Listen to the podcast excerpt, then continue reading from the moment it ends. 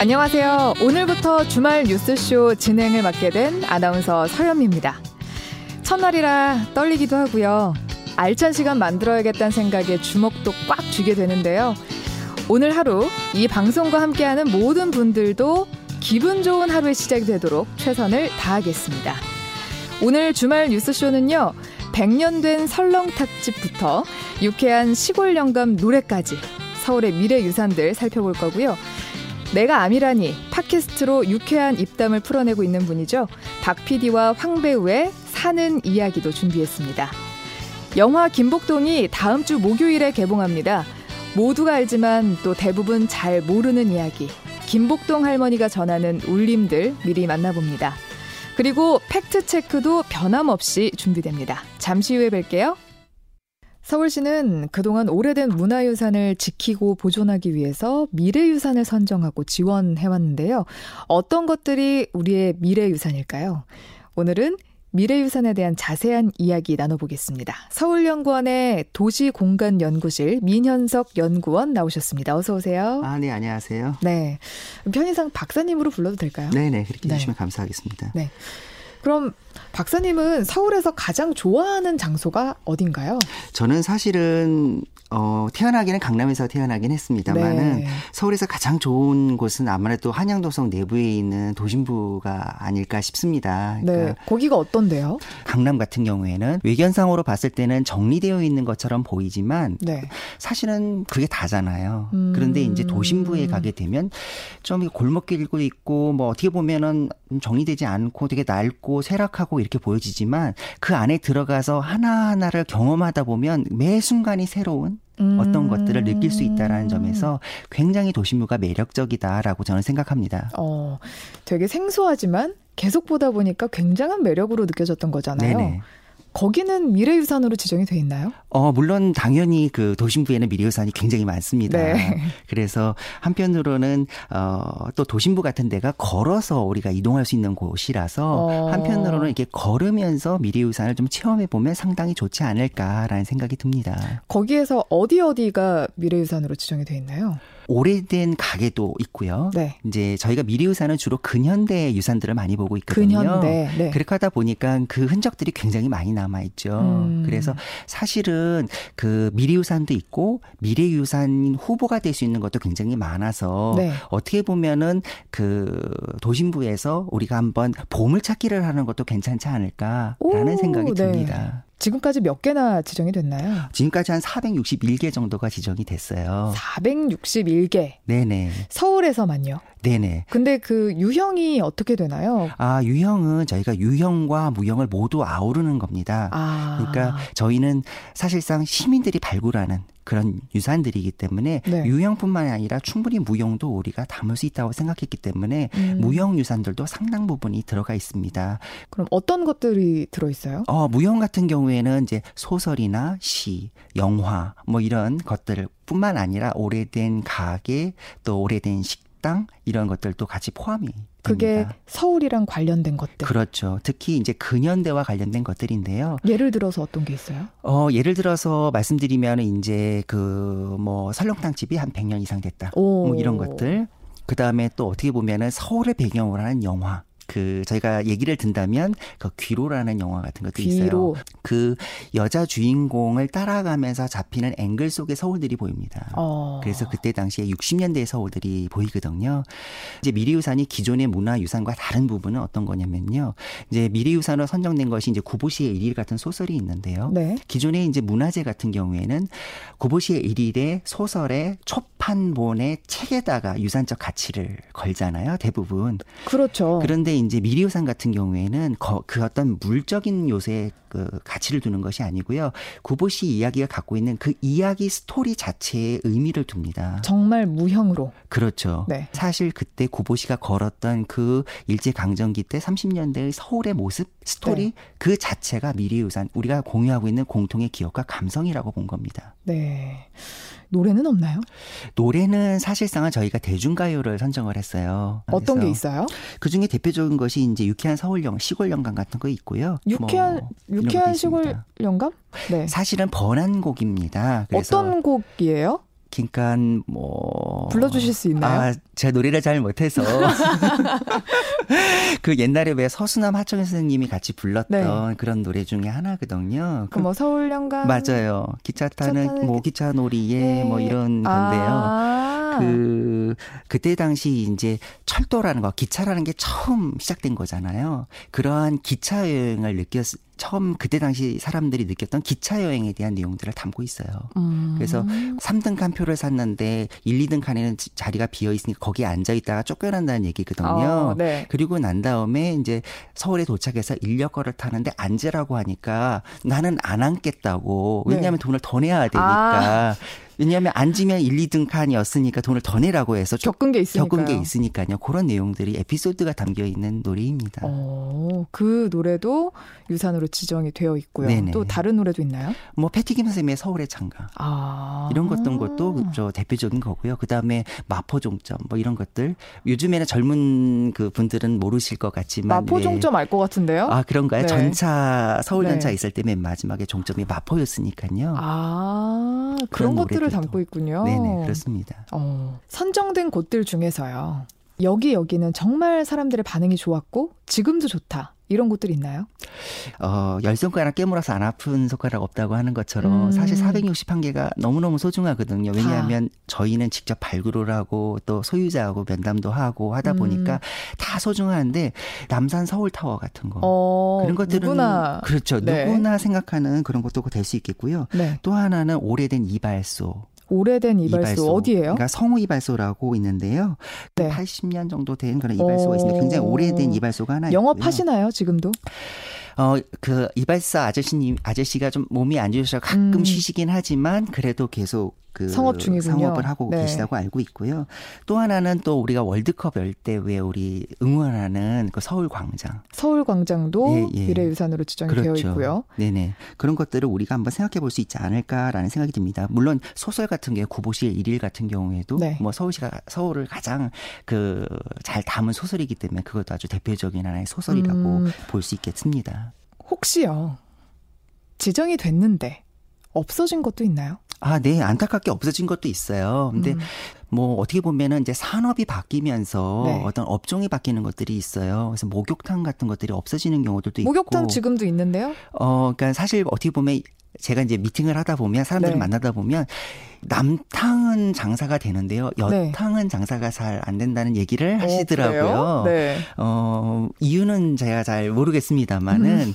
그런 것도 있고요. 네. 그 다음에 또 이제 어디 뭐 문, 문구점, 문방구라고 했던 부분들 있잖아요. 이런 네. 것들도 많이 없어지는 경우가 있고요. 아, 문방구가 없어져요? 네, 왜냐하면 마트에 가면 문구류가 다 있으니까. 아, 원래 그 학교 끝나고 친구들이랑 거기 가서 그쵸. 뽑기도 좀 하고 네네. 이랬던 기억과 감성들이 네네. 있는데 그것도 그렇죠. 없어지는군요. 그런 것도 없어지기도 하고요. 그 다음에 또 음, 그 다음에 이제 음식점 같은 경우에는 이제 경기를 타다 보니까 어떤 음식점은 이제 간혹 문을 닫는 경우도 음, 있습니다. 그냥 정말 경기가 안 좋아서 그런 경우도 있군요. 네네, 그런 경우도 있고요. 그 다음에 또 사람들 입맛이 또 변하잖아요. 음. 그렇게 하다 보니까 이제 뭐 어른분들이 좋아했던 그런 음식들이 이제 선호를 하지 못하는 그런 부분도 있고 그래서 몇몇 부분은 이제 문을 닫는 그런 경우도 있습니다. 네. 경리단길도 미래유산은 아니죠. 아, 새로 네. 생긴 거니까. 예, 예. 그러니까 그런 곳들은 오히려 홍보가 되면서 그렇게 쫓겨나는 분들이 굉장히 많거든요. 그래서 이런 뭐 유산 뭐 이런 걸로 지정되는 거에 대해서 되게 부정적인 생각을 가진 분들이 계세요. 이건 어떤 또 전략을 가지고 계신가요? 물컵이 물컵인 이유는 물이 있기 때문이잖아요. 그렇죠. 마찬가지로 오래된 노포 같은 경우에 저희가 미래유산을 주고 이제 그분들의 그 노고 지금까지 지켜왔던 그 노고에 대해 칭찬을 해드리는데 네. 간혹가다 보면은 그 건물을 소유하지 않고 임대하시는 분들이 있어요. 그럼 어. 이제 건물 주분이 이제 오셔서 네. 왜내 자산에 물어보지도 않고 유산으로 지정을 하느냐라고 하시는 그 분들이 문제가 계세요. 생길 수 있겠네요. 그랬을 경우에 이제 저희가 말씀드리는 게 미래유산의 소중한 것은 아까 아까 말씀드렸듯이 안에 있는 내용이 더 중요하다라고 음, 음. 얘기를 말씀드리고 이제 그 부분을 이제 설득하기도 하고요. 네. 또 어떤 분들은 이제 아까 말씀드렸듯이 이제 음식점 같은 경우에는 지역에 따라서 또 이전을 하기도 해요. 여건에 음. 따라서. 그러면은 이제 한번 유산도 움직이나요? 그렇죠. 그러니까 오래된 가게 같은 경우에 움직일 수가 있어요. 음. 그렇지만 이전을 했다 하더라도 사실상 그 대를 물려서 내려가고 상호를 유지하고 그, 그, 저기 그런 전통을 유지하고 있다면 그거 면은 유산으로 충분히 가치가 있지 않을까라는 음. 생각이 들어서 네. 저희 미래유산은 그런 식으로 대응하고 있습니다. 네. 미래유산으로 지정한 것들 중에서 오, 정말 잘 됐다. 정말 문화재가 됐다든지 이런 경우도 있었나요? 아, 네. 어, 물론 당연히 미래유산으로 선정된 것 중에 아주 바람직하게 문화재가 된 것들도 아, 정말 된 게 있어요? 네네. 네. 그러니까 뭐 어떻게 보면은 아, 잘 아시겠지만 그 딜쿠샤라고 딜쿠샤요? 그, 예, 딜쿠샤라고 왜 그 저기 3.1 운동에 대해서 음. 왜 그 기사를 써서 세계에 알렸던 분의 가옥이 하나 있어요. 네. 그 딜쿠샤가 이제 서울시의 지정문화재가 됐고요. 어디 있어요, 딜쿠샤는? 어, 딜쿠샤는 그 독립문 쪽 근처에 있어요. 어, 네. 그래서 그 성곽 따라가다 보시면 이제 나오는 그런 아주 아주 예쁜 벽돌로 된 그런 네. 건물입니다. 빨간 벽돌로 지어진 건물이고요. 네. 그거 외에도 일제 시대 때 만들어졌던 하수 관거 같은 것들이 있어요. 일제 시대에 만들어진 것들. 네네. 그러니까 도심부 그러니까 보면 시내에 보면 그때 그때 또 이제 근대적인 하수 하수 관거 같은 거지 하수도가 이제 만들어지게 음, 되잖아요. 음, 그래서 네. 그런 하수 관거들이 문화재로 지정된 경우가 있고요. 네. 또 하나 제가 느끼면서 미리우산을 하면서 이제 되게 감동을 받았다고 하는 부분은 어떤 거냐면 그 사실 음식점이었는데요. 네. 그분이 미리우산으로 지정되면 저희가 명패를 하나 동판을 만들어 드려요. 동판이요? 네, 네. 미래 서울 미리우산 해가지고 동판을 만들어 드리는데 그 동판을 건물 밖에 이렇게 보통 붙이는 거잖아요. 그렇죠. 그걸 보고 들어오는 거니까요. 그렇죠. 근데 이분은 안에다가 두셨더라고요. 오. 어. 그래서 아 왜 선생님 이거는 밖에다가 두셔야지 왜 이렇게 안에 두셨어요? 이렇게 여쭤봤더니 하시는 말씀이 누가 와서 그걸 훔쳐가면 어떻게 되냐 라는 아. 얘기를 하시는 거예요. 자기는 이 미리우산을 동판을 받았음으로 인해서 너무나도 내 인생에 대한 어떤 그 자긍심이라고 할까요? 음. 그런 것들을 느꼈기 때문에 너무나도 소중하기 때문에 이렇게 안 해두신다는 분도 계셨고 음. 또 어떤 분 같은 경우에는 이제 음식점 그것도 마찬가지로 음식점이었는데요. 정문에도 하나 붙여야 되고 음. 후문에도 하나 붙여야 되는데 하나를 네. 더 주면 안 되겠느냐고 얘기를 하셨어요. 아. 그래서 사실 제가 그 얘기를 듣고 서울시한테 얘기 말씀드린 거는 네. 그때는 하나 더 만드는 거는 돈을 받고 주세요라고 아이고. 말씀을 드렸어요. 네. 왜냐하면 네. 그걸 내가 돈을 주고 샀을 때 더 애착이 더 생기는 거잖아요. 음. 근데 이제 그런 경우가 없었기 때문에 이제 서울시 같은 경우에 이제 무상으로 또 하나를 만들어 주셨다고 제가 듣고 아, 아, 들었던 바가 있습니다. 훈훈하게 끝났네요. 네. 동판이 가지는 의미도 정말 대단하네요. 그렇죠. 네. 예. 자, 지금 휴가철이기도 하고 방학 기간이기도 합니다. 주말에 잠깐 떠나볼 만한 아이들과 함께 갈 만한 그런 추천해 주실 만한 미래 유산들 있나요? 아, 네. 어, 사실은 제가 추천해 드리고 싶은 거는, 어, 그, 저희 연구원에서 보고서가 하나 나왔어요. 네. 감성 여울이, 감성 서울이라고, 서울 책이요, 감성 여행이라고 책. 이 하나 네. 나왔습니다. 네. 여기 보시면 루트가 많기 때문에, 어, 여기를 책을 어, 보시고 오셨으면 좋겠다고 말씀드리고 싶지만, 네. 또 하나는 뭐냐면, 돈이 박물관 마을이라는 곳이, 돈이문 박물관 마을이 있어요. 네. 거기 가면은, 어, 서울 미래유산 홍보관이 하나 있습니다. 그래서 일단 서울 홍보 홍보관에 미리우선 홍보관에 가셔서 내용을 한번 살펴보시고요. 거기에 가면 지금까지 유산으로 지정된 곳들 다 볼 수 있나요? 어, 일단은 책이 있어서 볼수 있고요. 네. 그 다음에 물론 이제 거기서 중요한 부분, 도심부에 있는 미, 미, 어, 미리유산들을 몇 개를 이렇게 뽑아놓은 게 있습니다. 음, 그래서 네. 그런 걸 한번 보시고, 그 다음 직접 한번 찾아가시면 어떨까라는 생각이 들고요. 또 하나 제가 추천하고 싶은 건 하나 있습니다. 아이들이 생각하는 미리유산은 과연 무엇일까? 네. 한번 부모님이 한번 아이들한테 물어보시고, 네. 그 아이들이 선정한 그 장소를 한번 같이 여행을 가셔보시면 어떨까 싶은 생각이 듭니다. 아, 그러니까 이미 서, 지정된 곳이 아니라요? 그렇죠. 어떻게 보면은 우리 미래유산이라는 게 이름 자체가 미래유산이잖아요. 지금의 근현대의 감성들을 가지고 새롭게 미래 미래의 세대가 새로운 가치로 창조한다는 얘기거든요. 어떻게 보면 미래유산의 주인공은 어린 우리 미래 세대잖아요. 음. 그러니까 그 어린이들이 생각하고 있는 미래유산은 무엇인가 한번 물어보시고 네. 그 아이들과 함께 그곳에 한번 가보시는 건 어떨까라는 생각이 듭니다. 그래서 음. 아이들이 만드는 미래유산 루트 또 아이들이 생각하는 미래 유산은 무엇일까 함께 얘기해보는 시간을 가지면 훨씬 좋지 않을까라는 생각이 듭니다. 네. 그 박사님이 쓰신 책 세 권이 있는데 이 세 권이 서울 감성 여행이라는 책인데요. 1, 2, 3권이 있습니다. 네네. 많이 팔렸나요? 아, 사실은 이게 저희 공공기관에서 나오는 네. 책이라서 사실은 뭐 많이 팔리지는 못했습니다. 많이 팔리면 좋은 건데 그렇진 못했군요. 네네. 그래서 사실 그렇지만 홍보관에 가면 이 책이 있습니다. 그래서 어. 거기서 한번 훑어 보시고 좋은 루트 있으면 한번 보시면 좋을 것 같습니다. 요즘은 노래도 역주행을 네네. 하는 시대거든요. 네네. 서울 감성 여행의 역주행을 네네. 위해서 마지막으로 네네. 연인과 함께 떠나면 좋을 만한 주말 여행, 서울 감성 여행지 중에서 하나 또 뽑아주신다면요? 이게 또 마음에 들면은 사람들이 책 사실 수도 아, 있거든요. 아, 그럴까요? 네. 저는 사실은 그 연인들이랑 같이 책을 하나 사서 같이 읽어보고 네. 그 책에 담겨 있는 장소를 찾아가는 미래유산 루트가 어떨까라는 생각도 들어요. 어디예요? 그러니까 예를 들어서 박은 선생님의 나목이라는 책을 읽고 네. 나목에 있었던 장소들을 한 번씩 찾아가면 어떨까라는 생각이 듭니다. 어. 그러니까 어, 제가 물론 이 책을 쓰면서 우리 연구원들이랑 같이 이제 스토리를 발굴하고 그랬는데 그때 이제 마, 그 연구원들한테 말했, 말씀드렸던 게 뭐냐면 나중에 여자친구랑 같이 갈때 네. 이거를 좀 썰을 풀면 네. 굉장히 어, 굉장히 많이 아는 오빠가 되지 않겠느냐라는 어... 얘기를 했는데요. 한편으로는 아무래도 이제 커플룩을 입는 것처럼 네. 사실 같이 하나의 책을 어, 같이 나눠 읽은 다음에 그 소설에 있던 장소를 쫓 찾아가는 거 좋을 것 같아요. 그러니까 사실 박원 선생님의 나무옥 같은 경우에 이제 네. 저희가 여기다 다루긴 했지만 중요한 것은 이 장소가 이런 곳이야라고 얘기하는 것보다는 저는 이걸 추천하고 싶어요. 그 여자친구랑 같이 그 남옥에 나왔던 장소에 가서 네. 그 구절을 한번 읽어주셨으면 좋겠어요. 아, 로맨티스트시네요. 네, 그러면 50년대 선생님이 썼던 그 감성의 그 공간과 음. 지금 연인과 함께 있는 이 감성의 공간이 상당히 다를 것 같거든요. 음. 그래서 나중에 그 여행을 끝난 다음에 커피 한 잔 마시면서 그 감성의 시간 여행에 대해서 함께 이야기를 나눠보고 음. 또 우리가 지금 만든 이 시간의 감성이 나중에 미래의 또 다른 기억이 되는 감성이 될 수 있는 방안을 방법을 한번 생각해 보는 것도 좋지 어. 않을까라는 생각이 듭니다.